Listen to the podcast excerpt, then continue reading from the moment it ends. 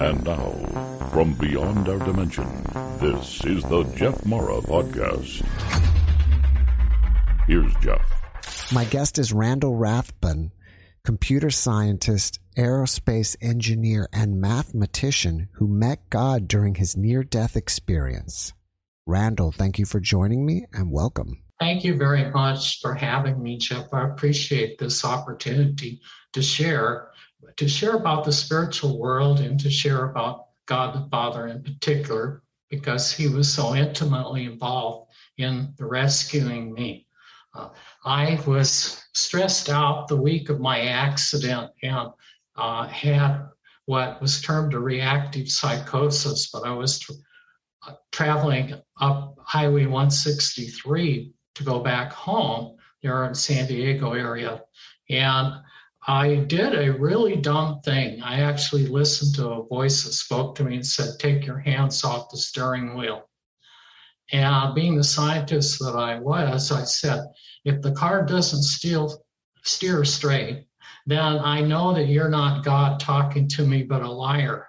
So I went ahead, like I was running a science experiment, took my hands off the wheel, and less than two seconds later, the car veered to the right. And I hollered out, You lied to me. You're not God. You're a big liar. But I was not able to get my car back under control. And I realized something bad was really going to happen at that point. I hit the freeway stanchion with the left side of my Mitsubishi Eclipse. And at that moment, I momentarily passed out. I and I woke up above the car about 15 feet, maybe less, uh, above the ground. But when I came to my senses, number one, I knew I was no longer in my body. Number two, I back of my wrists were hurting very much because I found myself chained up. Three sets of chains. Uh, my wrists were bound up behind my back. My legs, ankles were bound up, and were pulled tightly together by a third set of chains. So I was stuck in a kind of a backwards crouched position. And I tried to break free of the chains and I could not. They hurt, just like in real life. You couldn't break it was harder steel. And then I heard this loud voice screaming at the top of his lungs He's mine, he's mine, he's mine. His name is Liar, Liar, Liar. I'm taking him to the lake of fire. I it was very shocking to me, very sudden, uh, very shocking to me to realize that I was chained up. But this being was shaking me like I was a leaf in a windstorm. It was very much more powerful than me. And he was screaming at somebody. I couldn't tell who he was shouting at. Uh, later on, I figured out actually was God the Father was screaming at. But he yelled, and with that big yank, all of a sudden we began our descent into hell. Now, I want everybody to know that if you're not in the body any longer, you are subject to the laws that govern the existence, that spiritual existence. So when he said we're going down, all of a sudden it felt as if I had literally stepped into an elevator shaft with no support and was in free fall. And down we went, and almost got sick to my stomach because we were falling so rapidly at that point. And I got terrified now and I screamed out, Why? Why is this happening to me? Why? And right as I said that, three Bible verses appeared in the air. Now, what is amazing about that is that the verses not only were legible, you, they were in English for me, but they also spoke like they were living words. First one was the wages of sin is death. You can find that in Romans. The second verse that spoke was, Verily, verily, I tell you, whoever sin is a slave of that sin. That was Jesus Christ talking in John 8 34. And then the last verse was, Be not deceived. God is not mocked. Whatsoever a man sows, that shall he reap. And that's found in Galatians. So I I at that moment I realized that I have brought this on myself. I had caused this to happen. Uh, I have to. This is somewhat sh- shameful for me to say, but I'm going to be open to everybody. I was living a double life at the time, and although I was uh, in a church helping lead worship as part of the worship team, uh, Saturday I was in downtown San Diego uh, visiting prostitutes. That is a very bad lifestyle to have. Uh, live a double life and outwardly you project, project one virtue, but inside you're totally different character. Uh, so I, at that moment, I knew that I had deceived myself, but the deceptions was no longer there and we were headed for hell. You don't want to head for hell. You do not want to wake up out of the body being taken to hell. But I knew that I resigned myself to that fate. I said, Well, I really lost it. I really failed. I really lost it all. And now I'm going to spend an eternity in hell. I didn't know what lay ahead, but I found out very quickly. You know, we zoomed in, it got stifling hot. You could hardly breathe. There was a stench in the air like sulfur dioxide, very stringent. It choked you up. Uh, you could hear the flames of the lake of fire. And the, this being was actually taking me to the lake of fire, just exactly as he said. And worse, I heard people screaming that were trapped in that lake. They could not get out of that lake. Many of them were bound up as I was. Some were not, but I could hear their screaming. And their screaming was worse than taking a container of glass and breaking it up again and again. It was like shattered glass breaking in a million fragments constantly. And the screaming had the same effect that glass would have. It would just cut you to ribbons. And I have not forgotten that sound to this day. Uh, for some reason, I was allowed to hear the tormented souls in that lake of fire. So we kept going down, and I just kind of braced myself for the sudden impact on that lake. And just before I hit the lake, all of a sudden I heard six very sharp sounds like gunshots going off pow, pow, pow. And I blanked out for less than a second and then I woke up in a different place. I was no longer in hell. I was about 3,000 miles above the earth and a very quiet place. And the first thing that I did was I breathed a huge sigh of relief and I said, I escaped. I escaped. I don't know how I escaped, but I'm not in hell. And I sat there, it seemed about five minutes. Then all of a sudden, God the Father spoke to me. Very authoritative voice. Uh, place I was at literally shook with sound or the authority of his voice. And he said, My son, you and I have an important decision to make. And I'm going to give you all the time that you need to make that decision. And I knew that he was talking about whether to stay there in the spiritual world or to come back to life in the body physically, was actually giving me a choice. And then he said something, and I want to share this with everyone. This is a word that every human being needs to hear, spoken into their heart at least once in their life. but I had not heard it from my own dad for 52 years, 51 years. And it was this God the Father said, I trust you, my son. I I worked as hard as I could. I was a high school valedictorian, but I could not seem to win the approval of my parents. Here, for the first time, was a person in genuine authority who said, I trust you. Boy, I, I broke down and wept and cried, and I wanted to argue with God. And I said, Why do you trust me? I was living a double life. I broke your laws. I mocked you. I made a light of your word. I did it. And he actually stopped me in the middle of that complaint. And he said, I know all that, my son. That's why I have placed your sins on my beloved son. So it was the end of the argument right there.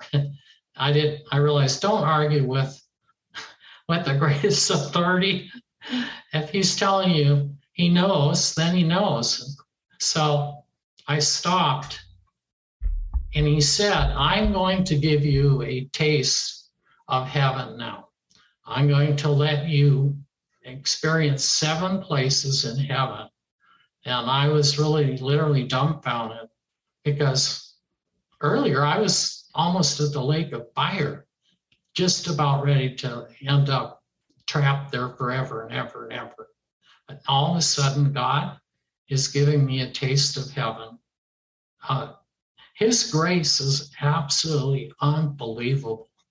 And it is pure grace too. Nothing in me deserved anything. And I knew that. But solely and surely by God's grace alone that He was giving me this taste. So instantly, I was in front of a beautiful, beautiful university building there. I was amazed at how awesome it was. It was over six stories high, made of pure white marble or alabaster. The windows were open. There's no window glass. Windows in heaven are open. They don't have glass in them. So if you want to go out the window, you can. But the building shone with the glory of God and the light.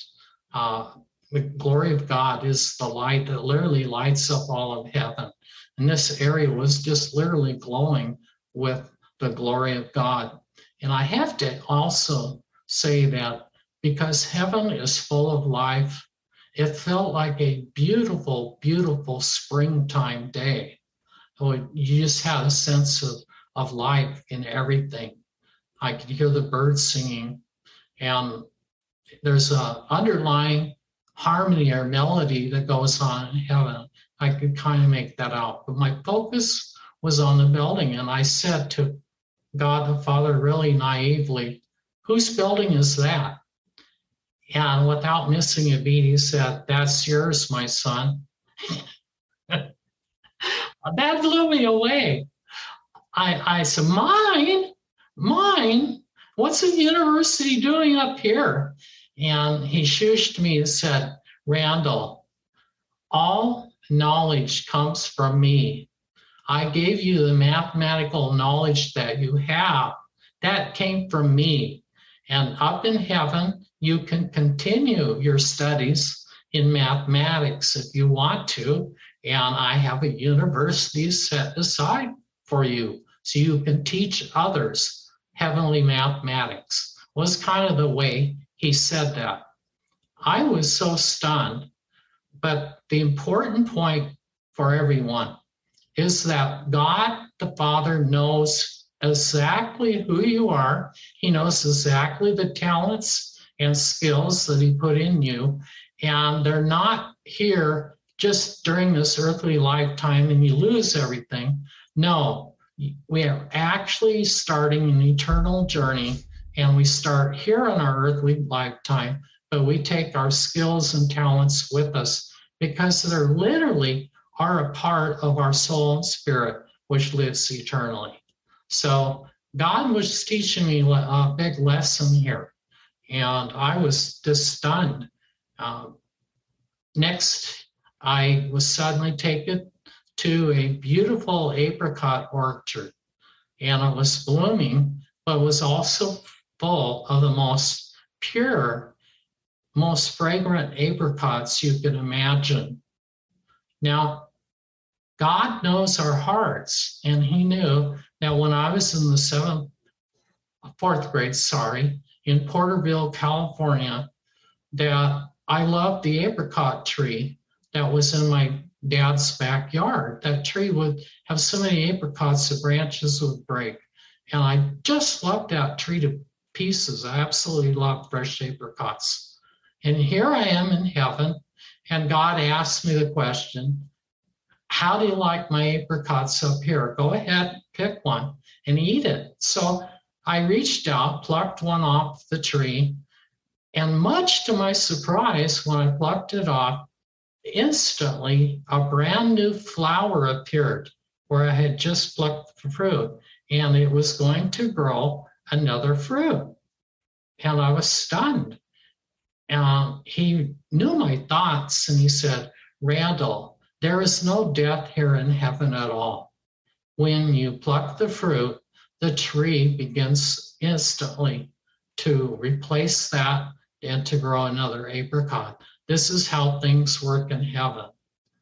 And I also realized that everything on earth is a copy of the heavenly things. And so the apricots that I enjoyed here down on earth were actually designed after the apricots. They're very much real in heaven, even to this very second. So we were there, and next he took me to a wheat field. I was surprised by that, but a wheat was growing in heaven, and I got to actually walk through the wheat field.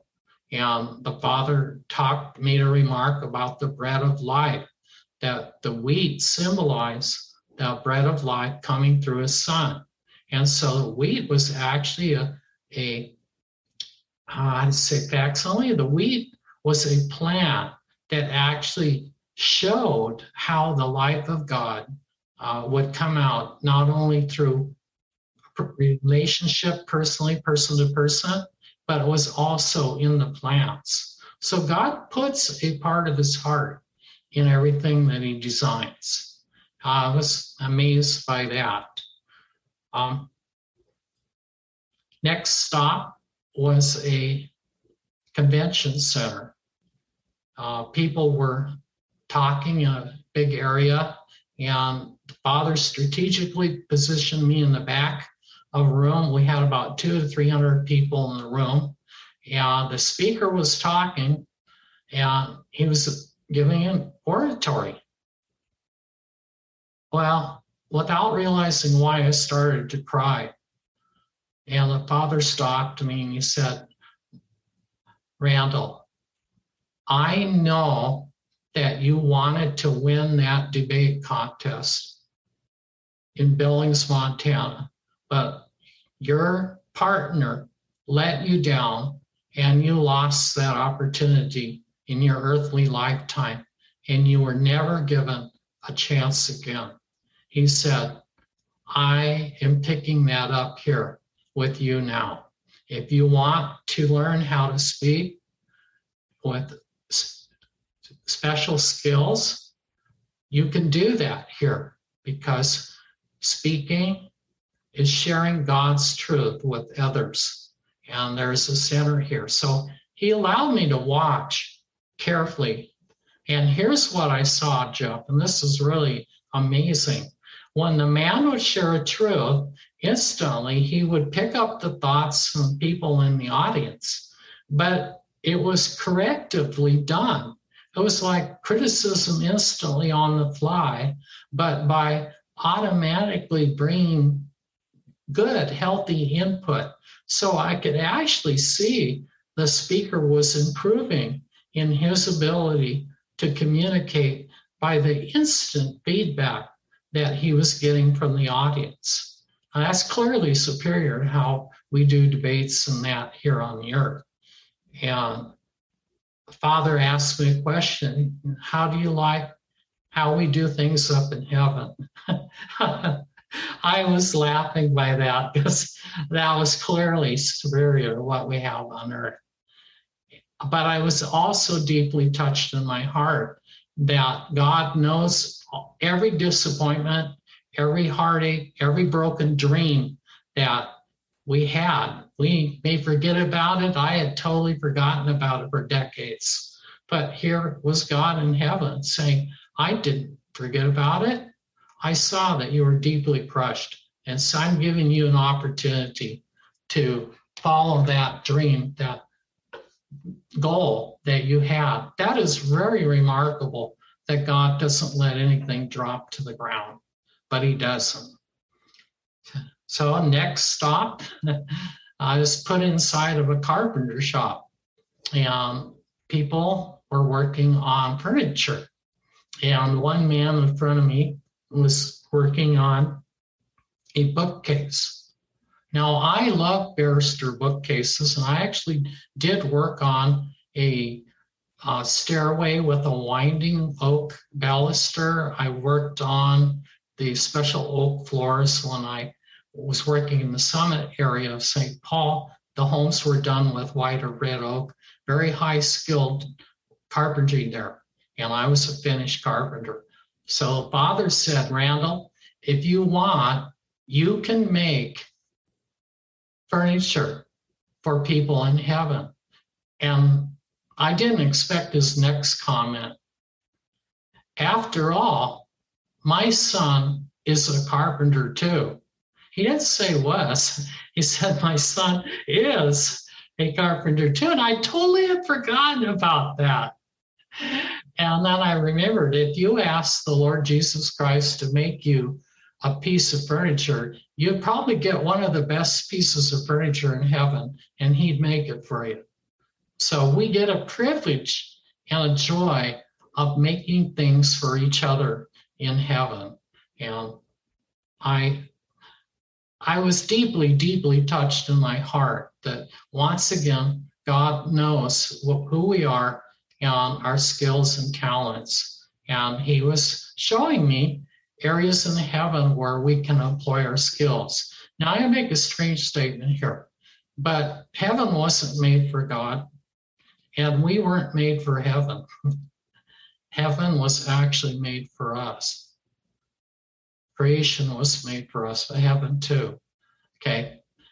Heaven is very special because of the presence of God, but being the infinitely smart person that he is, he made heaven a place of incredible beauty, incredible harmony, incredible joy, incredible love, incredible light, and glory.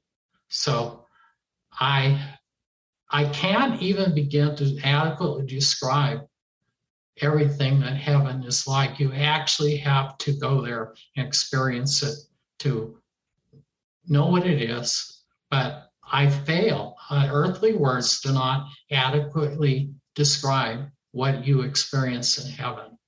And I know people who've been taken to heaven, they feel sad that they cannot share adequately what heaven is like. And so I feel a little bit sad at talking to all of you at the moment, but heaven is far beyond what we can even imagine here.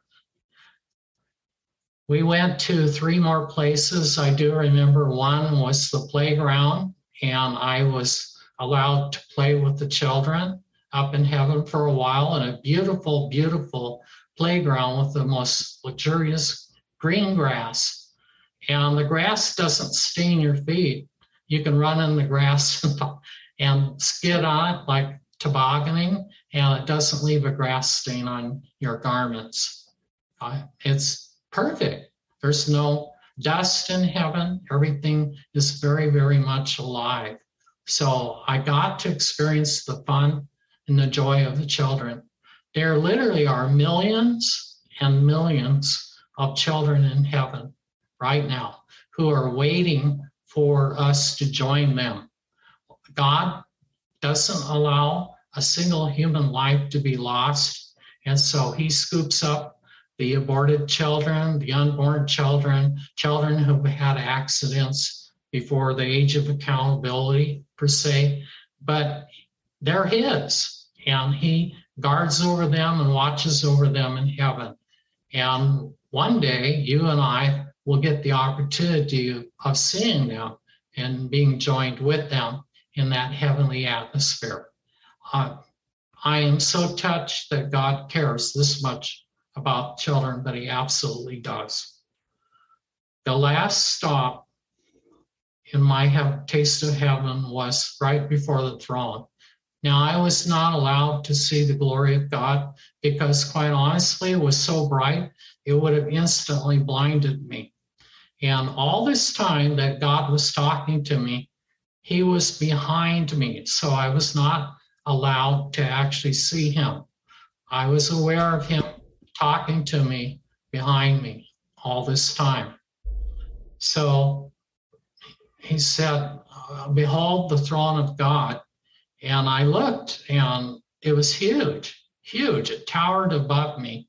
And there was an incredible rainbow that was around the throne.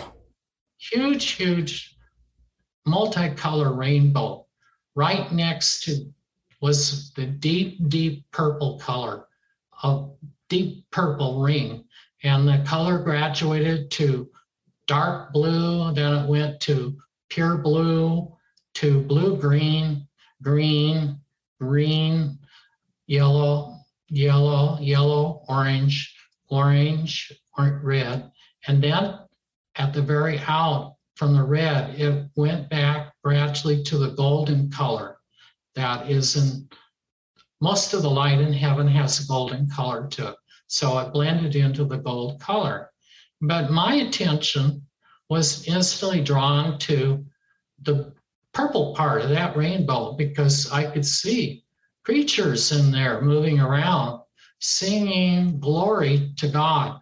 And so when I focused in on them, all of a sudden I realized that they were the seraphim and they were singing absolute pure worship to God the Father. And it was the purest worship possible. And I was instantly melted inside, instantly wept, wept and wept and wept because of the purity of that worship. And I'm sorry, I just remembering it makes fills me with so many emotions right now. that God spoke to me and He said, How would you like to join my angels there? And instantly I couldn't say no. And I was put right in part of the purple fire, that purple part of the rainbow. It was hot. It was really hot, but it wasn't a burning, deadly type of hot. It was just this incredible hot. And I was given to instantly know that that was the holiness of God that was making that incredibly hot feeling. But it was also super pure.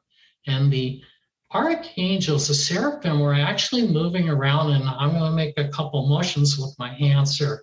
They were actually going both directions and they would pass through each other as they were going back and forth through this purple part of the flame, uh, the rainbow. So I actually got to be participate there for about a minute, minute and a half.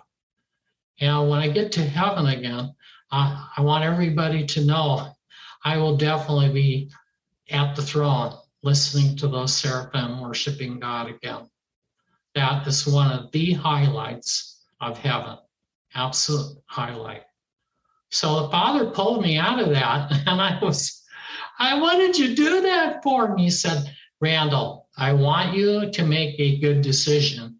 Had I allowed you to stay with the seraphim longer, you would not have uh, make a good decision. So I realized what the father said was right. He wanted me to consider all the seven things that I had tasted, experienced, and then make my choice.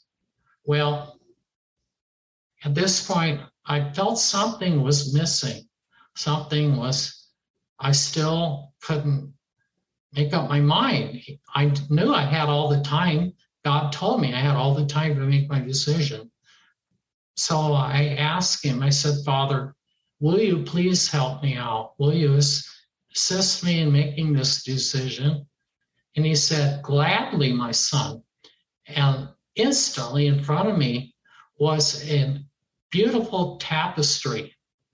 And at the same moment, I saw the tapestry was like a long fence. Uh, it stretched, oh, at least 100 feet or more, very high and tall. And at the same time, I knew somehow it was connected to me. So I asked the father, What is that? And he said, Randall, that is your life and the eternal rewards that I've chosen to give you. And then I instantly knew I was looking at my own life, and there it was right in front of me. God knew every detail, including the future, and He was showing me that too. And I saw the first 18 years before I was born again. It was all grayed out. I asked the Father, why? is that grayed out? And he said, You were not born again. All your works at that time count for nothing. After I was born again, then my obedience to the Father's will is what he considers his work, and he rewards us for obeying his will at that moment. My tapestry had lots of black holes in it. And I said, Why are there so many black holes there. And he said, Son, you were sinning.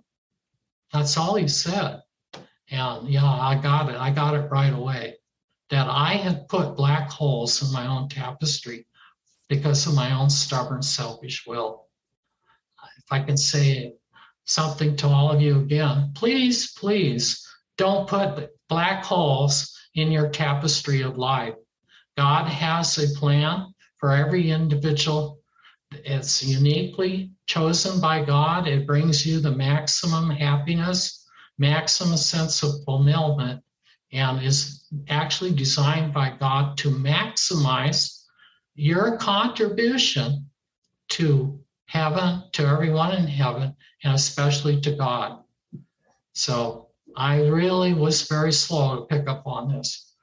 And the tapestry after I saw the accident. I was stationed right at that that crease in the tapestry, right at the accident time. I saw that I had about 30 years left to live after my accident, which is about another 15 years as we're talking right now. But I'm age 71. Uh, looked like the timeline cut off at age 86 for me. I'm a math guy, so I quickly estimated. God didn't tell me, you know, but I could see.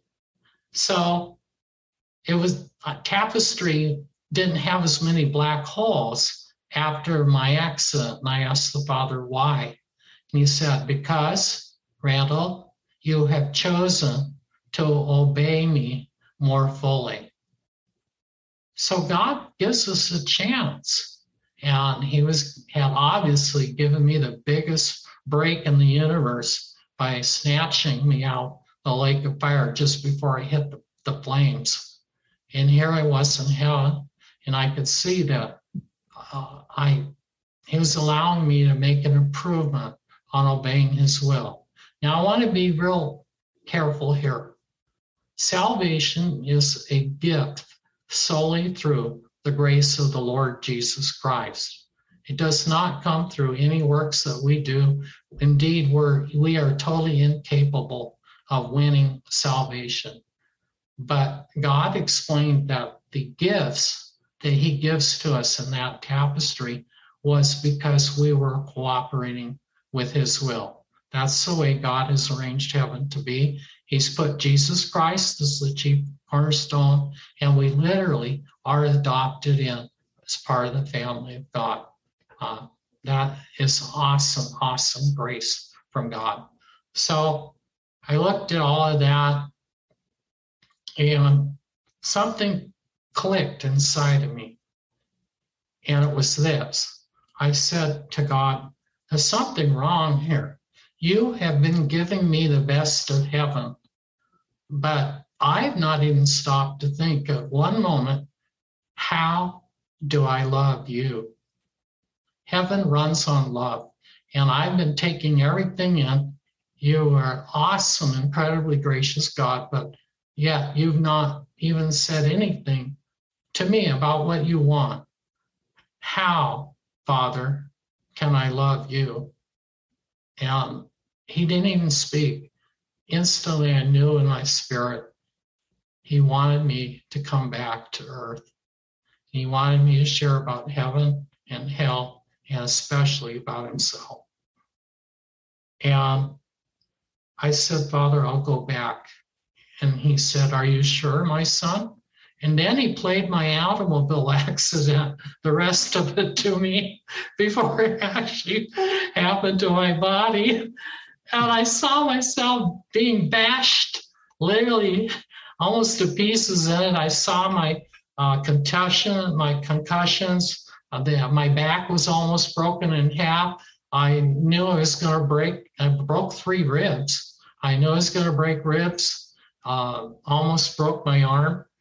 And I was a real mess. And Father said, "Are Are you sure you want to go back?" What a gracious God asking me, "Do you want to go through all that pain in that accident?" He was still willing to give me a, a choice. And I said something and I share this with all of you as a way of taking a big hint. If you want to make somebody happy, this is what you say. And I said this to God the Father. I said, Father, if I can hold your hand, we can get through anything. Oh, I felt his pleasure right instantly. I said that. And he said, gladly go back, my son. And I instantly felt him wave his arm, and boom, I was back in my body, finishing out the rest of my extremely painful automobile accident. Oh, he had not, he had not made it light at all. He had, that was true. I was in terrible pain. And I screamed out to him, no, no, no, I want to go back.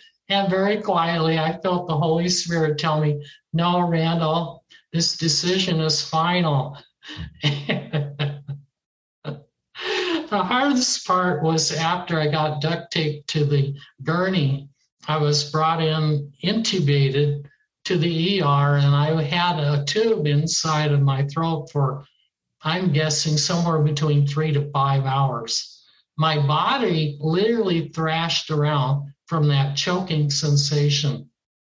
And I had to hold on to God with every ounce of strength that I had to get over that, that choking experience. Finally, the tube was pulled out.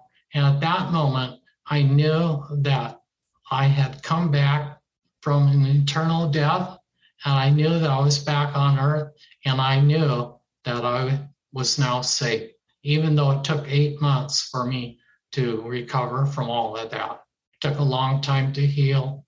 On my back, in particular, had awful spasms. I get one and I'd literally scream from the pain and literally fall onto the floor. Uh, that was in November after the, my accident. But I got through that with God's grace. So I'm here today. I want everyone to know don't take advantage of your Heavenly Father. Don't be a fool as I was and live a double life and then expect that you're going to escape the consequences. There is a very real hell, but God did not design that for human beings. And Jesus said that, okay? But we put ourselves under the authority of evil agents called demons, and they have control. I was actually chained up, and I was about to end up in hell forever and ever and ever and ever. And I tell you, you can't even take five seconds of hell. That's how bad it is. So please be wise. Turn to God. And he has a son called Jesus Christ. The Father said, He is the doorway to heaven and to me. So we come to God the Father through the Lord Jesus Christ. We ask God to change our hearts, to make us born again, and we ask Him to adopt us into the family of God. And then we stay true to God the Father the rest of our earthly life until one day we re enter heaven.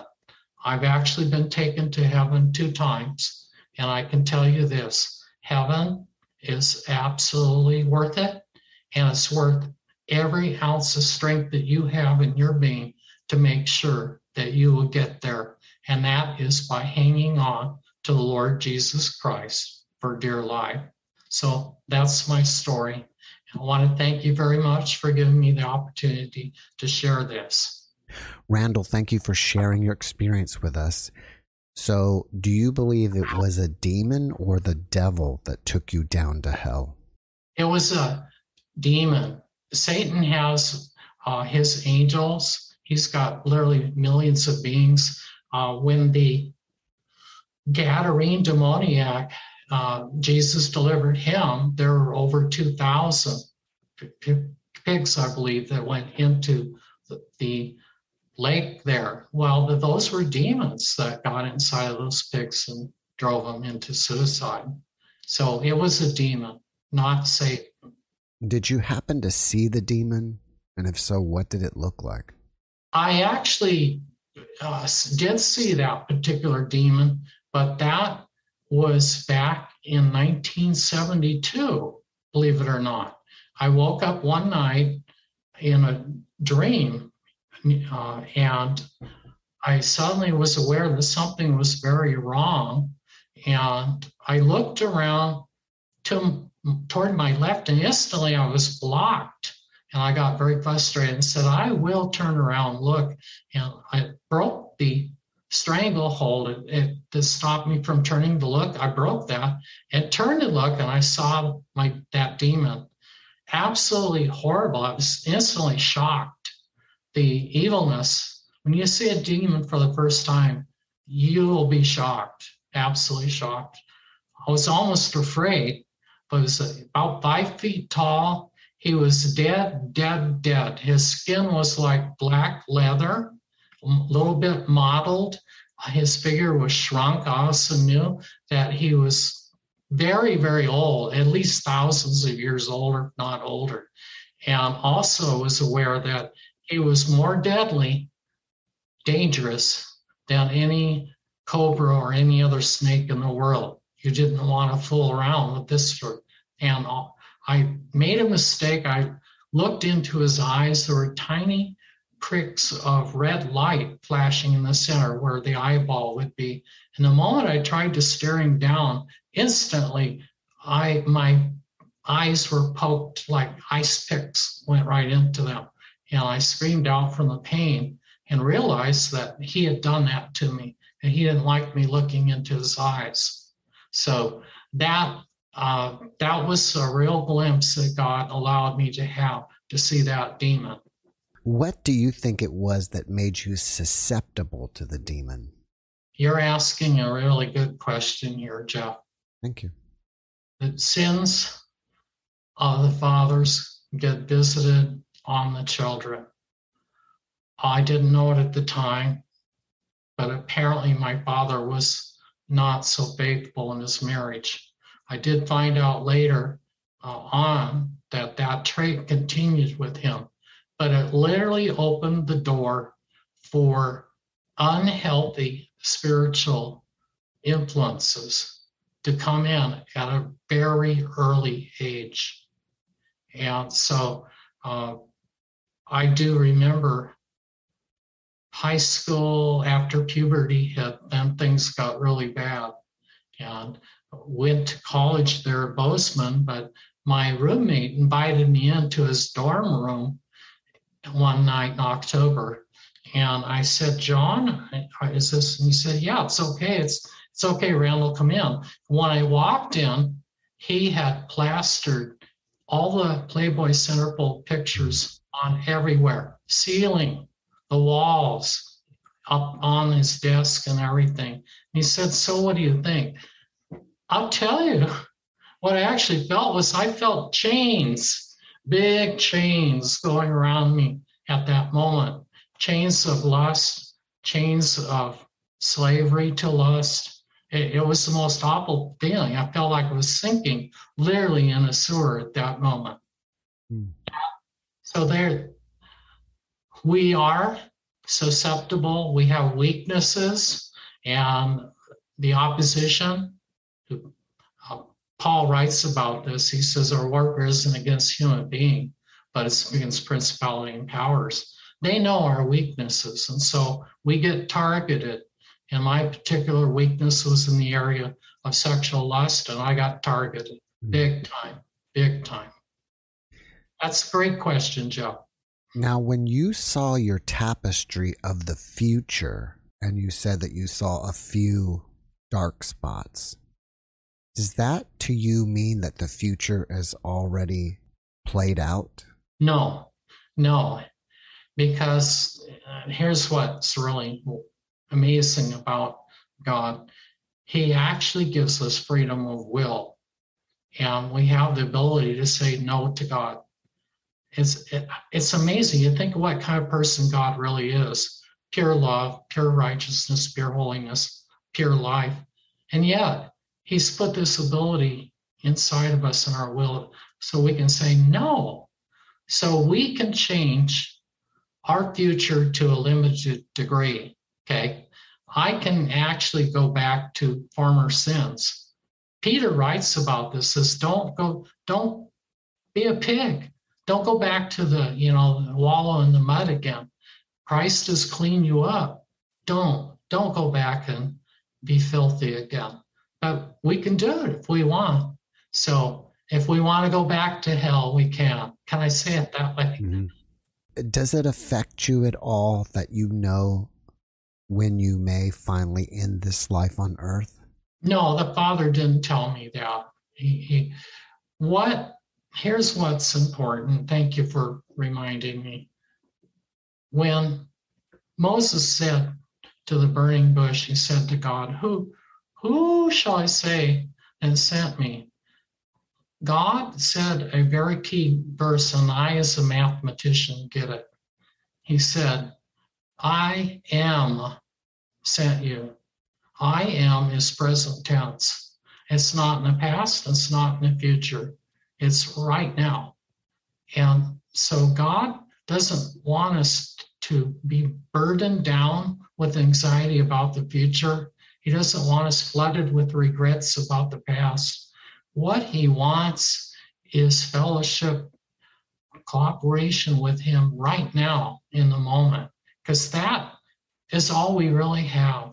We don't have the past, we don't have the future, but we got right now. And so God is saying, make the best of this right now, and I will be with you and help you to do that. The reason I brought up the question is because I understood it to be that you had at the time that you learned it like 30 years left, and now you, I thought you said you had 15 years left. Is that a misunderstanding my on my part? Was, yeah, my exit was August 30th, 2002. Okay, that's a little bit more than 20 years ago at the time, I saw about 35 years forward from there. So 35 minus 20 is about 15 more years from right now. After you came back, did it take a while for you to process this experience and slowly make changes in your life, or did you immediately make changes in your life? Actually, both. First of all, I couldn't talk with anybody about what really happened, not even um, my own stepmother. My mother was in a different location, but I didn't share with her. I kept very, very quiet about this. And then I started realizing maybe you should start putting it down.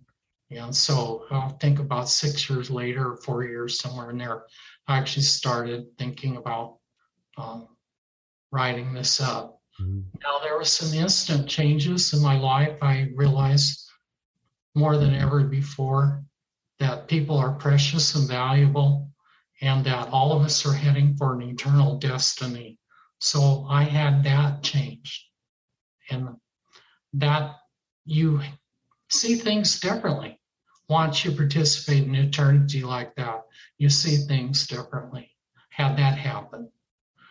Uh, there were some other changes that God is working with me today. Uh, I had nightmares when I was age two, continued up past high school. Also, I was for four months while I was in the seventh grade uh, by a ninth grade bully publicly mm. out in the playground in front of everybody. And God is still working on things in that area in my heart. Okay. Uh, sometimes the injuries are so great, God doesn't instantly heal them up. But He's nevertheless faithful God and He will keep His promises. Okay. So some people, there's instant delivery, and others not so. So that's what I'll say and answer your question. Has the memory of this experience faded over time? To some degree, as a mathematician, I would say I retain about 80% of this memory from 20 years ago. Uh, there's parts of it that absolutely the same. The screaming in the lake of fire. Oh man, that's that's written. The singing with the angel, the seraphim of heaven. Oh, that that's just as fresh as it occurred. Did you notice or have you noticed since your experience that you have any cognitive changes or any abilities that could possibly be considered psychic? I have to think about that very carefully. Uh, I'm not. I'm not really aware. There, there was there's a heightened awareness that we have of the spiritual world from time to time. Okay. But I had an awareness even before this experience. I had awareness of, of spiritual things around us. That dream that I had there in 1974, that was an example.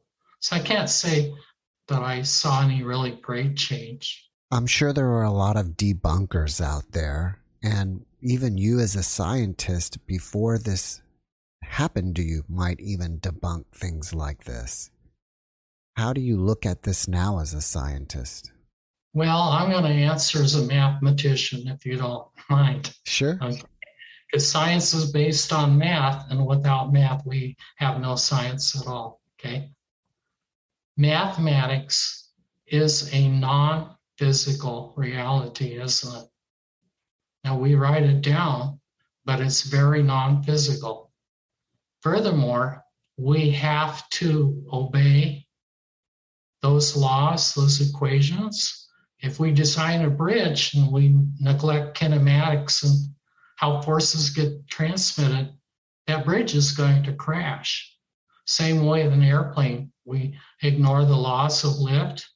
All of that is mathematically described, but math is non-physical. You can't weigh math, you can't smell math, you can't see math, you can't put a telescope. Oh, I have enlarged math now. So my question is this. This is a non-physical reality that literally governs the way that we live and particularly governs science. Will you please explain for me how a non-physical reality can be so binding upon us here? That's how I would answer that question. It'd be great if we had a mathematical equation for consciousness and NDEs. uh, well, I'm kind of glad that we don't, Jeff. I still want to keep my free will, even if it almost got me lost in hell. I, that I still am very happy that we creatures have free will. What do you think inspires you about this experience? I think the most inspirational thing is discovering what a real dad is.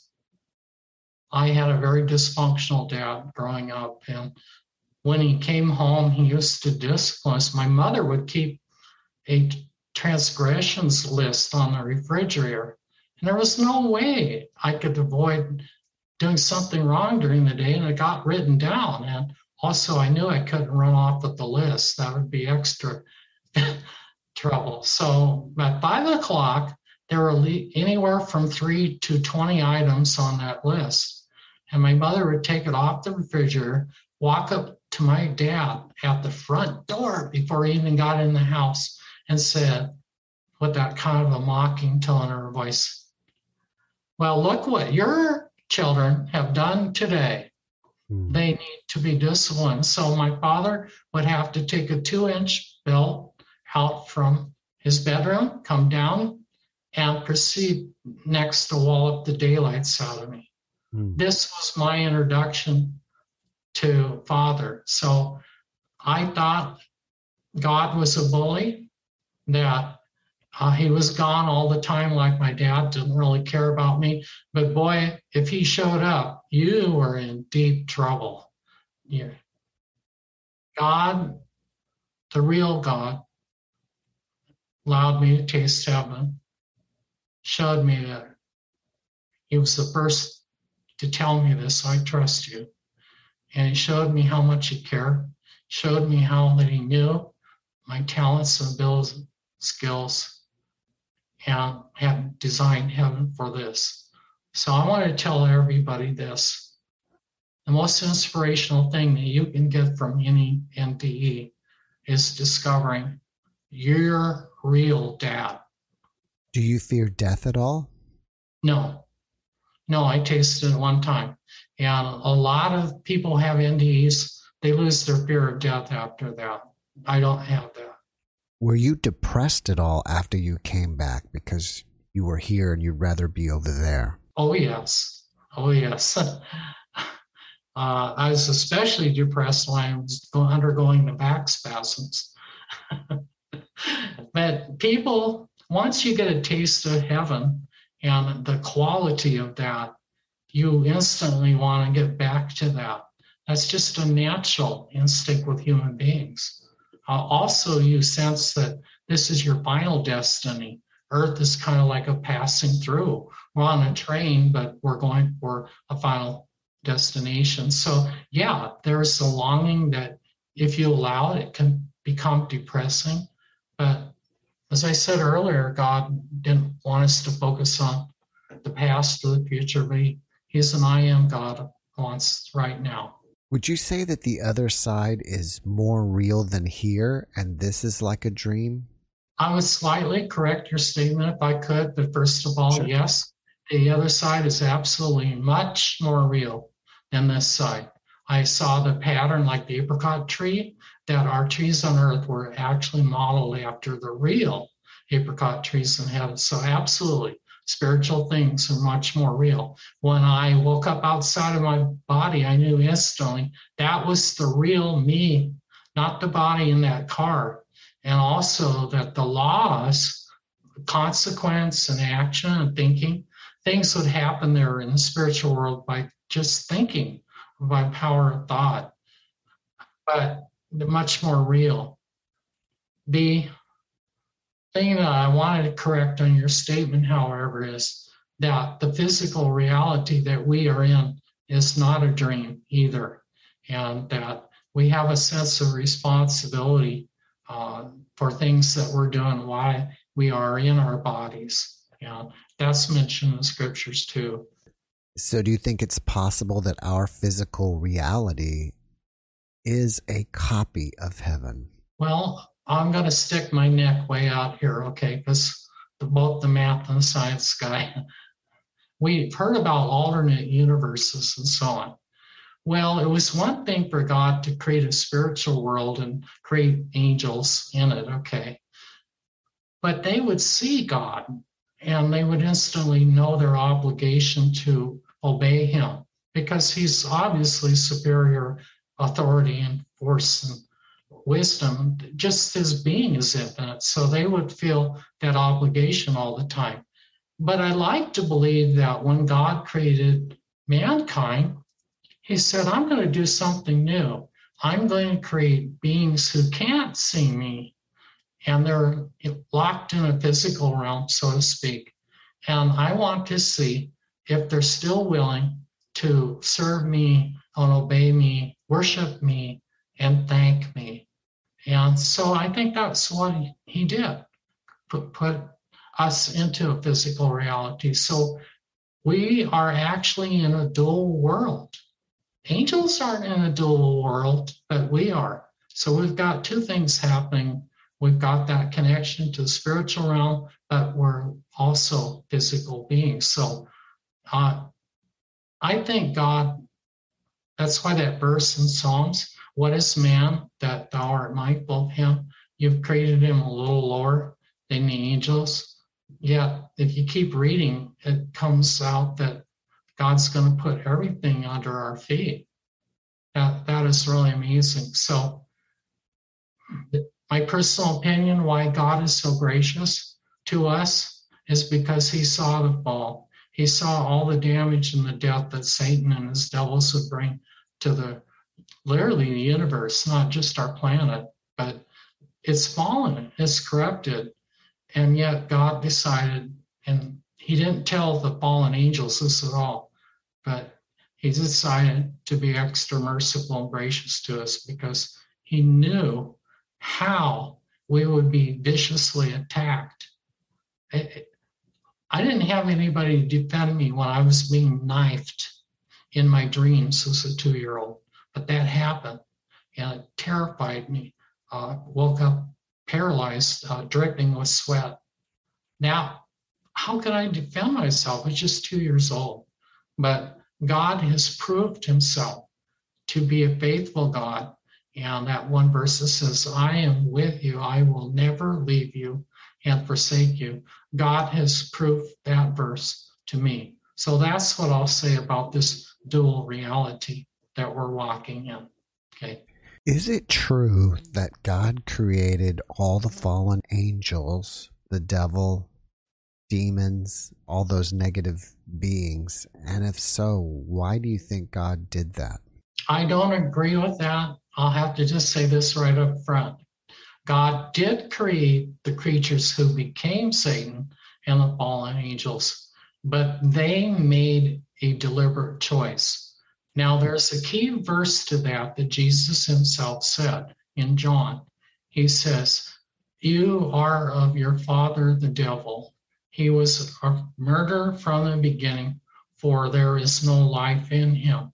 And then he says, He is a liar and the father of lies. So Jesus put his finger on something that was really key here. Satan was the author of evil, not God. God didn't create that, but that was actually created by Satan when he made that deliberate choice to go ahead and, and lie. So somebody will argue with me, and I actually had a religious teacher, a cult that I was in for five years, to argue that God created evil. I could never accept that. And I I have talked to pray to God to please explain this to me. And I'm giving you the best explanation that I have that this evil was created by Satan and his fallen angels. They changed. They were they were driven out of the very top level of heaven next to the throne of God. Okay. But unfortunately, they're still around our planet. And Satan didn't lie when he said to Jesus, I'm the God of this world and I can choose to give it to whoever I want. If you just fall down and worship me, then I'll give you all these kingdoms. He wasn't making idle boasts there, but we need to make sure that God is our God and that we don't worship anybody else. It seems like some of the places that you were shown in heaven were almost kind of like a life review because they were related to your life. Did you review any other things in your life with God? No, no. I'm trying to recall uh, what actually happened. But you bring up a very good point. Since God is infinite and we are finite, God has to get down on our level in order to communicate effectively with us in a way that we can understand. Now, we grow and increase in our knowledge. Okay, I have much more knowledge now, age 71, than I did at age two. But God has to give us pictures or snapshots that we can relate to. So he got down on my level, so to speak, and used things that I could instantly relate to in my own earthly life. He did it for two reasons to communicate his heart, but also to show me some parts that I didn't know about good dads, that they they know who we really are. When you said that we are finite, that's only in the earthly sense, but once you go to heaven, you're there for eternity, correct? Yes, yes. Uh, that's a tough theological question, Jeff. There, there is, uh, there is a sense that once God created us, He will not destroy us. That He designed permanent creatures to last for an eternity. But that's not the same thing that people for fear of eternal death were kept captive The Hebrews talks about. That is talking about a literal experience of death in sense that we die in a condition away from God. And so that's what hell is. And God was willing to send Jesus Christ come to the earth to live, minister for three years to pay the full penalty for our shortcomings to God and pay it in full and give us an incredible opportunity to come back to a life that's worth living eternally. Can I say it that way? Okay. All right. Well, after watching this podcast, people may want to reach out to you and ask you questions. Are you open to that? And if so, how can they reach you? I am open to that. Uh, I, I can say how to reach me would be Randall Rathbun at protonmail.com. It's just my first and last name run together, Randall Rathbun at Proton Mail. But I have to say, I'll leave it in God's hands. because I'll leave it up to him what happens from this point forward. All right. Well, before we finish up, can you leave us with one last positive message? Heaven is real. Heaven is more real. You have a Heavenly Father that was so in love with you. He did not want you to miss heaven, and He did not want you to miss out on fellowship with Him he actually asked the most precious treasure he had, his only begotten Son, to come down to earth and pay a ransom in full, a debt that we couldn't possibly pay God back. And he did that of his free will. And he's only asking one thing. We just reach out to him. We ask God to come into your life. That will be the most positive thing you could possibly do for all eternity, not just this lifetime. Randall, thank you for that message and joining me today. I really appreciate you and I wish you the best. Thank you very much. Thank you.